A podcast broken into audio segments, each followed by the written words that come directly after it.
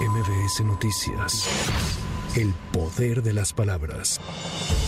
El presidente Andrés Manuel López Obrador aseguró que enviará lo más pronto posible a Claudio X González la información que poseen sobre contratos relacionados a las empresas de la senadora panista Xochil Gálvez. Sobre las medidas impuestas por el INE, dijo que lo más equitativo es que si le prohíben hablar de la oposición, que ellos tampoco hablen de él. Vamos a esperar a que Claudio X González responda si van a hacer ellos la investigación. De todas maneras, hoy, a ver si les hacemos llegar a Claudio la información que tenemos, sino hoy, el lunes, la que nos llegó de su protegida acerca de los contratos, no solo de los gobiernos, sino de desarrolladores, empresas desarrolladoras, de esas que construyen edificios y que les tienen que dar permiso de construcción y son clientes de las empresas de la señora Sochi. Les vamos a pasar toda esa información, a ver qué hacen ellos, porque ya después no voy a poder hablar, entonces vamos a aprovechar porque me quieren silenciar y también decir que si no quieren que yo hable de ellos, pues lo más equitativo es que ellos no hablen de mí, porque si ellos van a estar hablando de mí, pues yo voy a tener derecho a la réplica.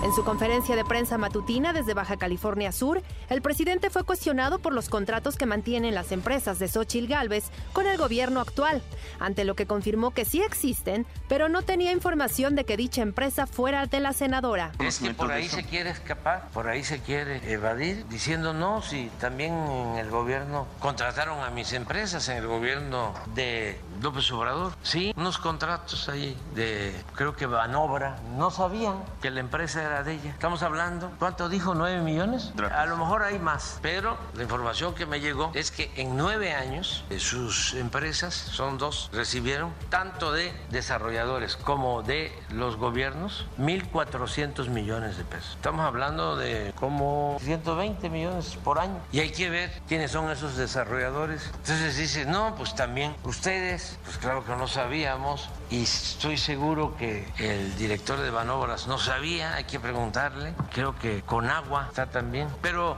cosas menores. Lo mejor es que se den a conocer todos los contratos. Una jueza de distrito le concedió la suspensión provisional a la jueza Angélica Sánchez contra la vinculación a proceso que se dictó en su contra por los delitos contra la fe pública y tráfico de influencias por presuntamente haber ordenado en forma ilegal la libertad del supuesto narcotraficante Itiel Palacios, el compa Playa. La próxima semana se repatriarán los cuerpos de la familia de mexicanos que fallecieron en un accidente en helicóptero en el monte Everest. El embajador de México en la India, Federico Salas, explicó que las autopsias ya concluyeron y se están generando las actas de defunción.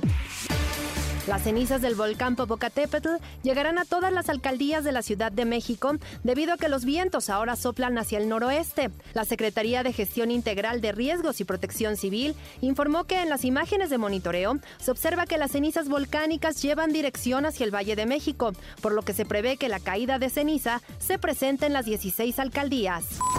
Para MBS Noticias, Sheila Amador. MBS Noticias. El poder de las palabras.